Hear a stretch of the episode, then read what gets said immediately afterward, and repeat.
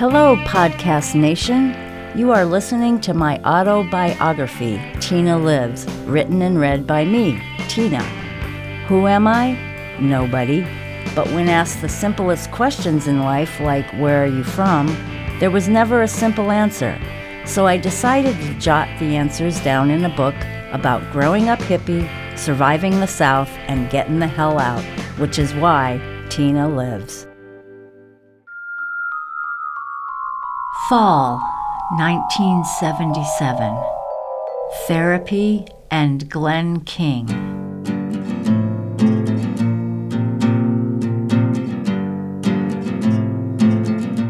Medication did not relieve my discontent, so I ran away. But it wasn't a big deal.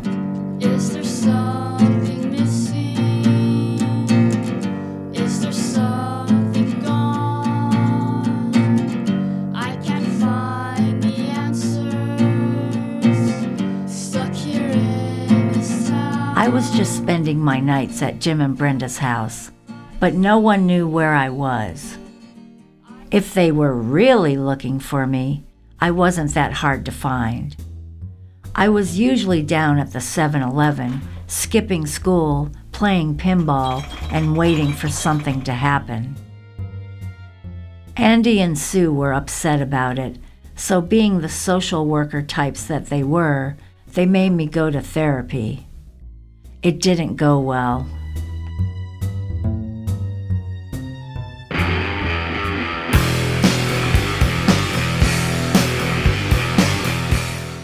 The therapist was a dark haired, bespectacled man who looked like an unsexy Cat Stevens with a clipboard. He had the vibe of an overeducated know it all who didn't know shit about life. I didn't like him, but I did like his office. It was in his house, which was nestled deep in the trees and set off the road, private and quiet.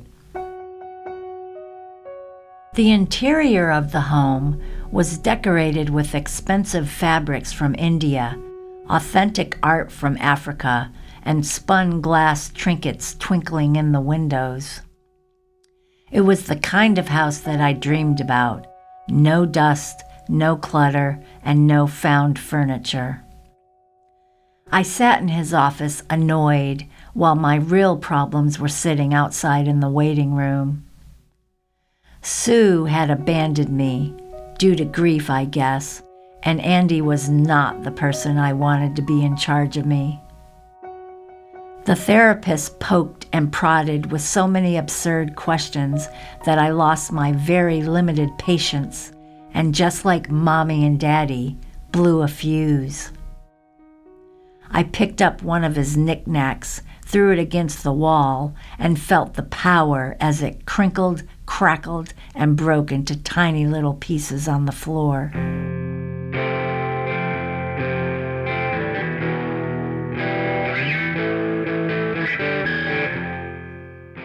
Of course, I had things to talk about, but not with some strange man. The only person I really wanted to talk to was Lil, but she was tight and would clam up any time I tried to go deep. She wanted to keep it simple, Chris and Lil simple, and that created an unspoken wedge between us. long and pulled like the tresses of your hair. But I did have someone to talk to, and me knowing him really widened the gap between Chris and Lil.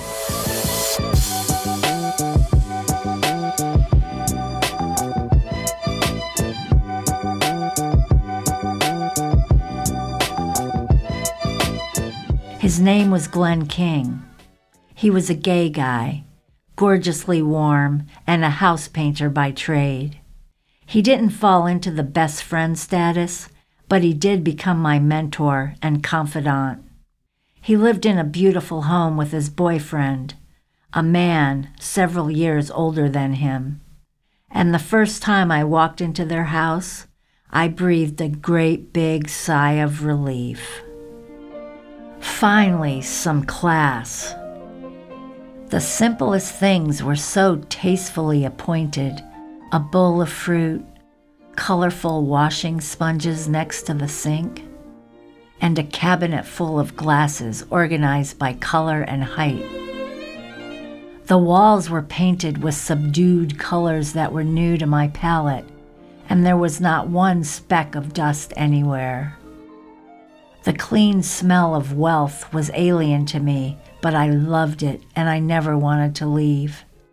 And despite our 10 year age difference, Glenn invited me into his most perfect and picturesque lifestyle. Glenn himself was a vision of beauty with a body that was slender and fit and always aglow with a perpetual tan brilliantly offset by the white t shirts and painter's pants he wore for work. His brown hair, worn in the right kind of mullet, was cut more in the style of Rod Stewart than Southern redneck, and was highlighted with blonde kisses from the sun and shh, a little peroxide. A meticulously trimmed mustache framed his beautifully shaped lips, and he wore one gold hoop in the appropriate ear. Lil was too mellow to be adamantly for or against anything, but bigots had raised her, and so she was torn. It wasn't that she hated Glenn, it was more about the changes that I was going through. Not only was her best friend hanging out with homosexuals, but she was also listening to disco music, which was completely taboo in our world of rock and roll. We, the heads, were so anti disco that we stuck Disco Sucks bumper stickers on our cars, because that's what we were supposed to believe. And that was pretty much Lil's opinion. She did soften up, however, when Gary, of all people, started listening to Midnight Star, a disco band. He'd drive around town blasting them and Pink Floyd out of the humongous speakers that filled the trunk of his hot rod Chevy Impala.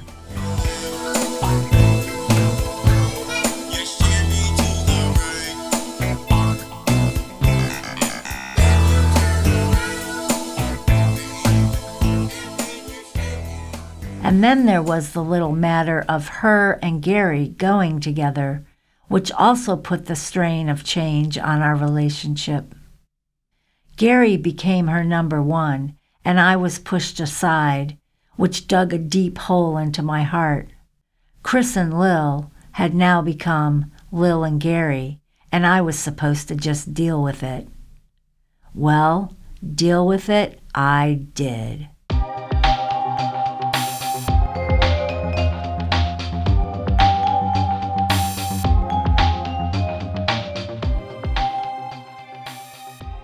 By 15, life had pretty much aged me, so I strolled right into the gay bars with Glenn and all his friends. There were no questions asked other than, How old are you? 18, I would say, and it worked every time. The Club Discovery, our favorite, was the rebellion that I was looking for.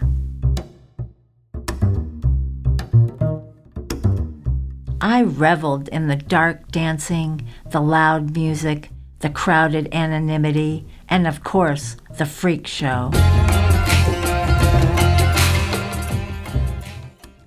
Every queer in town was there, all beautiful and dressed to the nines. My ragamuffin fashion style did not work there, so I bought myself a disco outfit. A pink lame ruffled tank top, white hot pants, and six inch platform shoes made of cork and leather. When Glenn gave me his nod of approval, I beamed like a proud daughter. Whirling and twirling, I, I could smell it before it made its way to me. The small brown bottle of poppers from which I was supposed to take a whiff.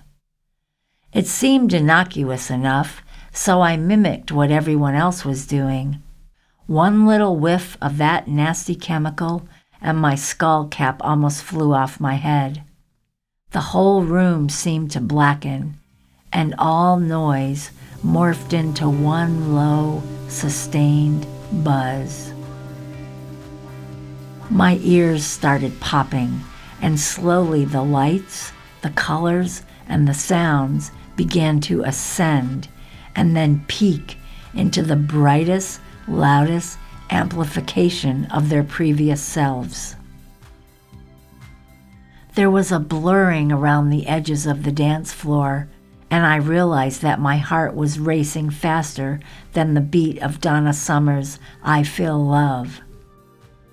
Every blood vessel in my body was pulsating to the surface of my skin, and I tried my best to curtail the headache that I knew was coming.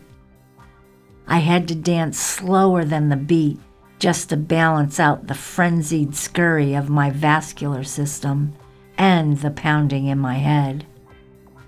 Those two minutes of a blurred and chaotic perception, or however long it lasted, were not for me. They detracted instead of enhanced, and I enjoyed the poppers just about as much as I enjoyed the epilepsy pills, which is to say, not at all. Winter 1977.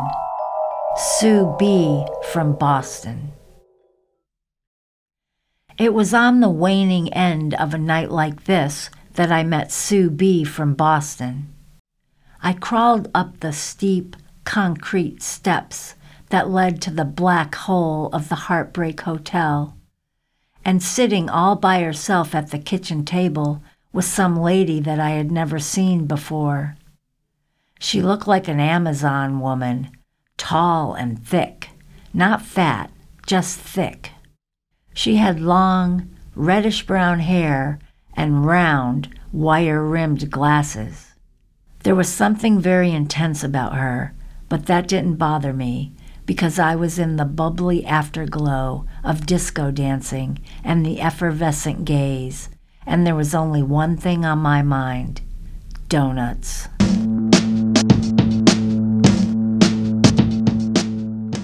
With absolutely no introduction other than a drunken grin and a hello, I asked this strange lady if she would take me to Dunkin' Donuts. She said sure. And with that, we drove around the sleeping wasteland of Little Rock looking for that greasy oasis of pink and orange. I could have sworn I'd seen one somewhere, but no, it must have been in some other city, in some other state. There weren't any Dunkin' Donuts in Little Rock, only Shipley Donuts, and they closed early like every other damn place in this town. Sue B was a Vista worker from Boston, and she had come to Little Rock to do some interning at Acorn. Andy would be her boss, and she would be our new roommate. She won me over by her readiness to book around town with a complete stranger in the wee hours of the morning, and I also liked that she was from Boston. It struck a chord in me because I remembered there was something special about that place. It was the beautiful city where I had seen Godspell, and I knew it was a real city, one that probably had a 24 hour Dunkin' Donuts. It was then, in the sizzling afterglow of my frying brain cells, that the seeds of a new dream were sprung. Boston.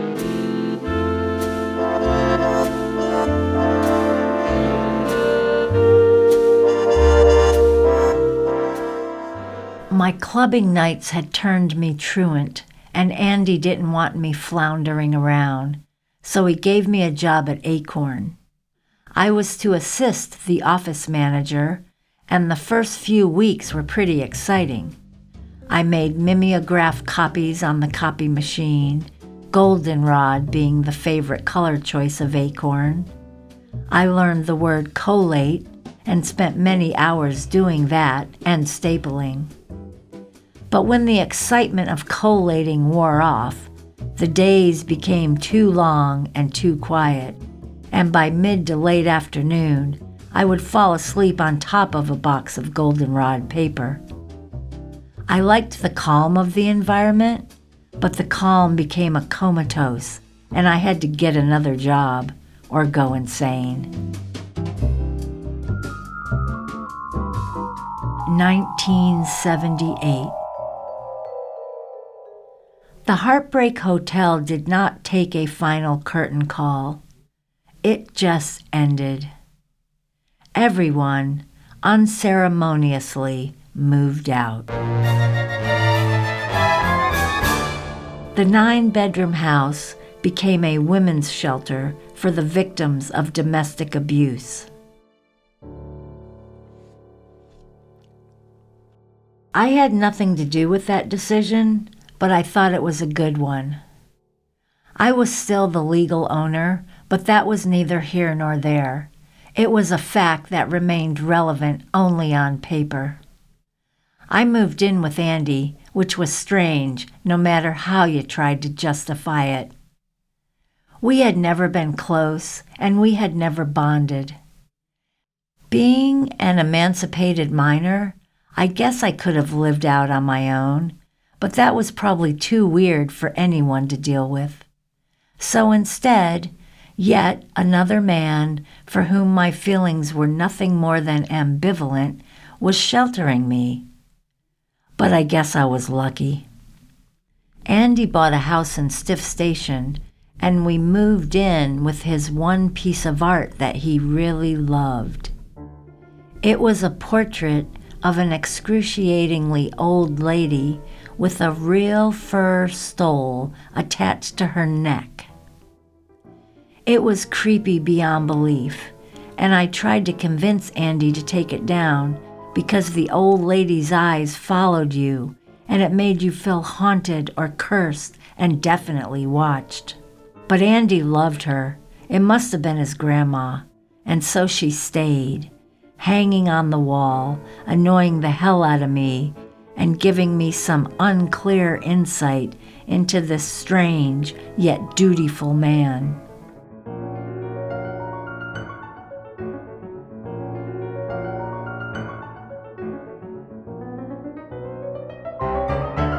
Acorn didn't want to pay me to sleep, so I quit. Andy insisted that I get a new job to keep me off the streets when I wasn't in school, which was most of the time. I had dreamed of being a waitress when I was a kid back on the bogs in Massachusetts. So I went down to the Sambo's restaurant and filled out an application there. They hired me to work four hours only in the afternoon because I was only 15 and that was the law. The manager was a very nice man who taught me all the tricks of the trade and ingrained in me the old restaurant adage clean as you go. Words that seemed to resonate with me on so many levels. I made friends with a cook named Anthony who wasn't a pimp but he had a pimp style. He drove around in a caramel colored Lincoln Continental with Christmas tree air fresheners and two fuzzy dice hanging from the rearview mirror. Even though he was a short man, he sat in the driver's seat leaning way back and tilted toward the passenger side of the car, his eyes barely seeing over the dashboard. When he wasn't in his Sambo's uniform, he wore a pin-striped suit and a wide-brimmed hat with a feather. When our shift was over, he would take me cruising through the mostly black MacArthur Park. We'd get stoned and listen to R&B music while Anthony drove slowly along the narrow winding paths. In Arkansas, it was still taboo for blacks and whites to mix, and no one from either race took too kindly to it, which is why we were given the dirtiest of looks while slow cruising through the elms, maples, and oaks. Anthony seemed oblivious, but I, being sensitive and stoned, could feel to the umpteenth degree the condemnation being directed our way. Every time I looked over at Anthony for confirmation, I just saw a little black dude with a big old hat cruising along and chilling out. It was his nonchalant and A-OK style that gave me the courage to be proud of and to rollick in our friendship. If he was cool with it, then so was I.